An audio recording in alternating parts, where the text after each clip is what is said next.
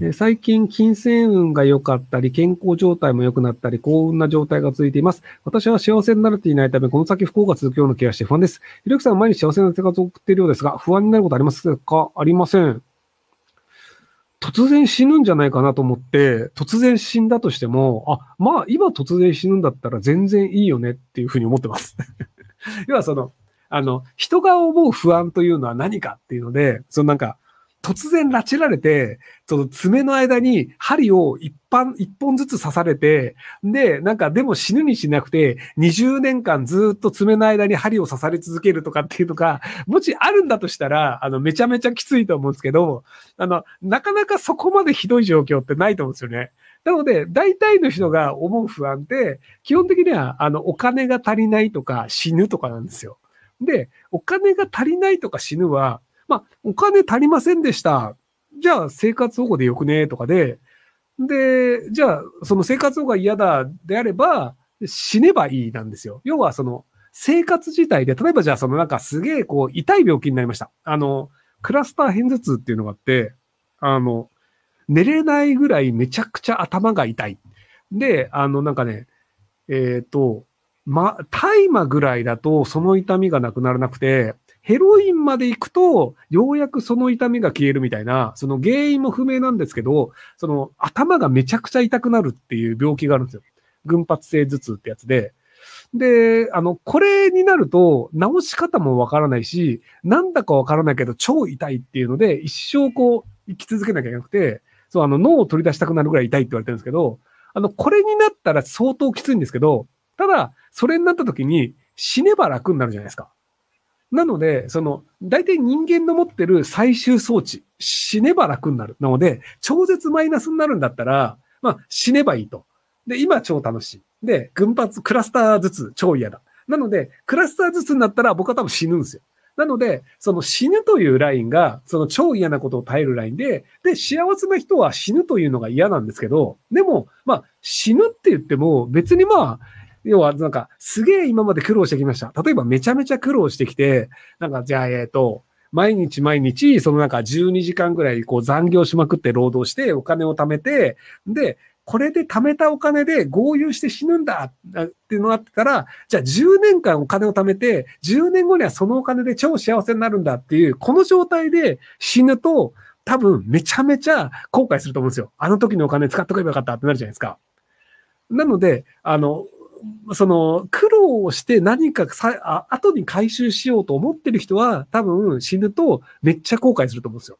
で僕基本的にあの、後で回収しようという苦労しないので、あのね、毎日楽しいっていう風になってるので、何かこう嫌なことがあって下がったりとかって、まあ大体こられるんですよ。で、ここに行くんだったら死んだ方がいいよね。で、いや、なので、一番起こり得る不幸な状態、僕死ぬなんですよね。で、ただ、ここの状態にいるんですけど、あの、ご存知ないかもしれないんですけど、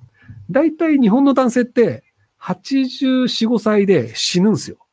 なので、あの、ここにいたとしても、最後は死んで終わるって、要はこうやって来てるんですけど、最後死ぬのは分かってるんですよ。なので、これがこう落ちてって死ぬか、まあ、突然ドーンってなって死ぬかで、まあ、最後死ぬは決まってるので、なので、あの、死ぬよねっていうのが分かった状態で、あとはいつ死ぬかっていうだけなんですよ。で、その、なんか癌になってめちゃくちゃ痛いですって言って死ぬのか、クラスター変頭痛になって死ぬのかって考えると、今超楽しい、突然死にましたって言ったら、なんか、あ、それは死んだんだ、終わりっていう、そっちの方が僕はいいと思うので、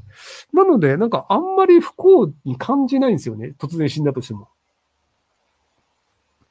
なので、あんまりそのなんか死ぬことが、そのなんかすごく嫌なことであるという感じにならなくて、あ、まあ今来ました？死ぬの。あ、そうっすか？みたいな。じゃあこの辺でお疲れ様ですって言って全国に行くみたいな。そんな感じじゃないかなと思うんですけど、はい。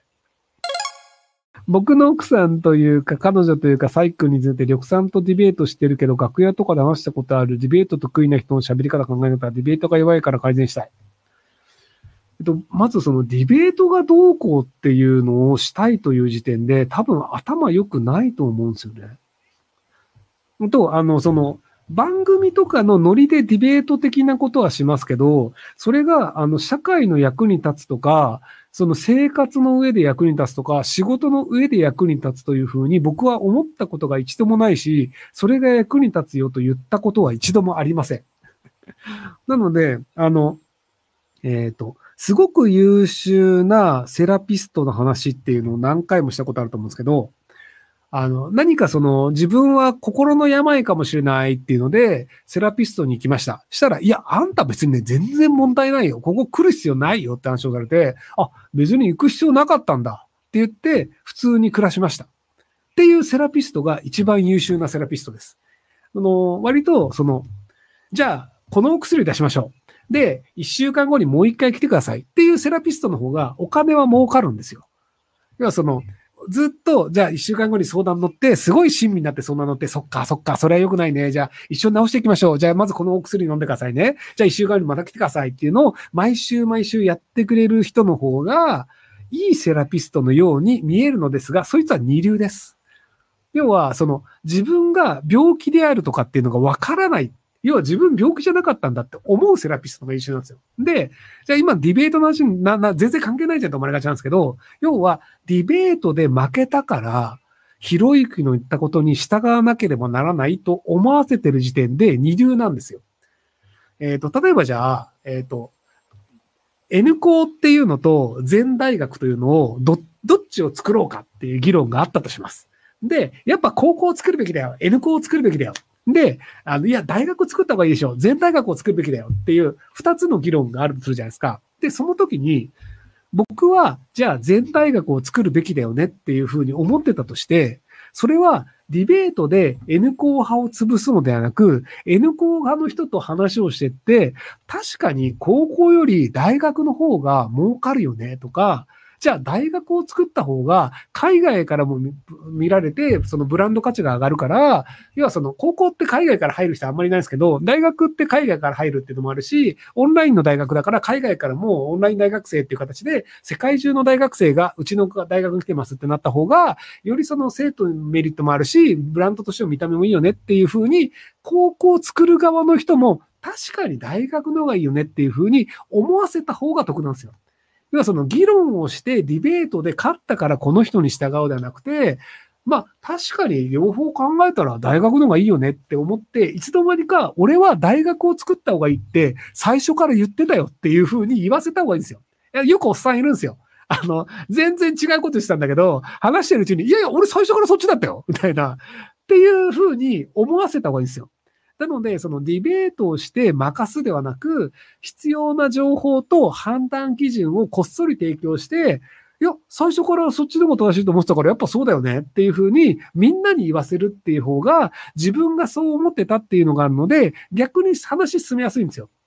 要はその、なんか、多数決で負けたから仕方なくやってるってなると、足引っ張るんですよね。でもやっぱこれを潰して、そのなんか N 校の方の話に戻した方がいいよねとかで、いろんなサボタージュとか足引っ張るようになるよりも、みんなでこれやった方が得だよねって思わせて、その後もやってくれた方がいいので、なので僕そのディベートで議論で潰すとかって仕事ではほぼしないんですよ。あの、するパターンは、あの、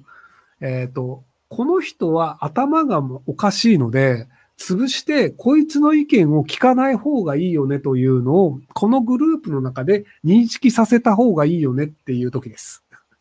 要はその、あの、方向性とかじゃなくて、あの、おかしなことを言う奴がいると、話長くなったりとか、その、進めなきゃいけない方向性がずれる場合があって、その、まあ、こいつが毎回喋ることに時間使うの嫌だから、もうこいつが喋ると、あ、おかしなこと言ってるっていう空気を作るために、完全に潰すっていうのをたまにやるんですよ。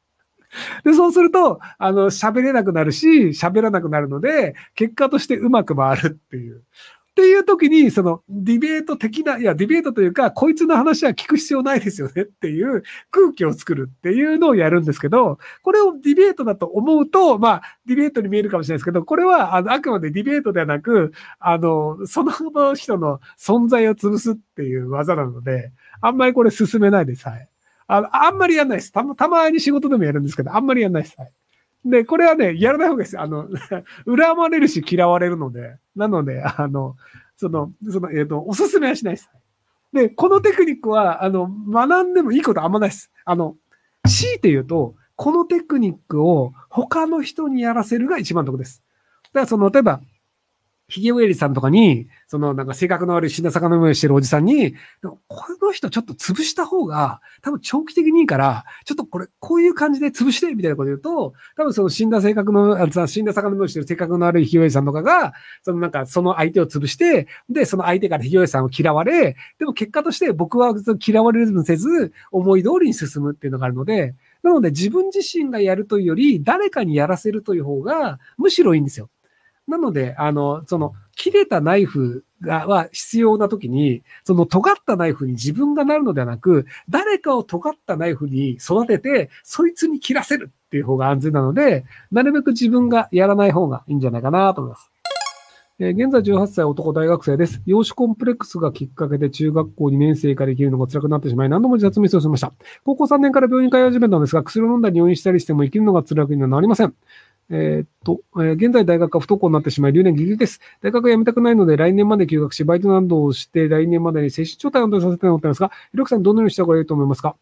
えっと、通ってる大学がマーチ以上なのであれば、休学をして2年後に単位を ZEN大学に移籍してください。えっと、あの、 ZEN大学っていうのが一応今年の10月に大学の設立申請をして、えっと、再来年2025年4月からスタートするんですけど、完全オンラインの大学で、あの、その、キャンパスもないというところなので、なので、で、一応、マーチ以上の、あの、大学であれば、単位移行をすることができるよというのを、あの、鈴木寛さんっていう、あの、設立に関わっている、えっ、ー、と、東大と慶応大学の教授で、もともと政治家の方が言ってらっしゃったので、なので、あの、普通に移籍というのができると思うので、休学をするっていう方向で時間を稼げばいいんじゃないかなと思います。すいません。あの 宣伝みたいな話になっちゃいました。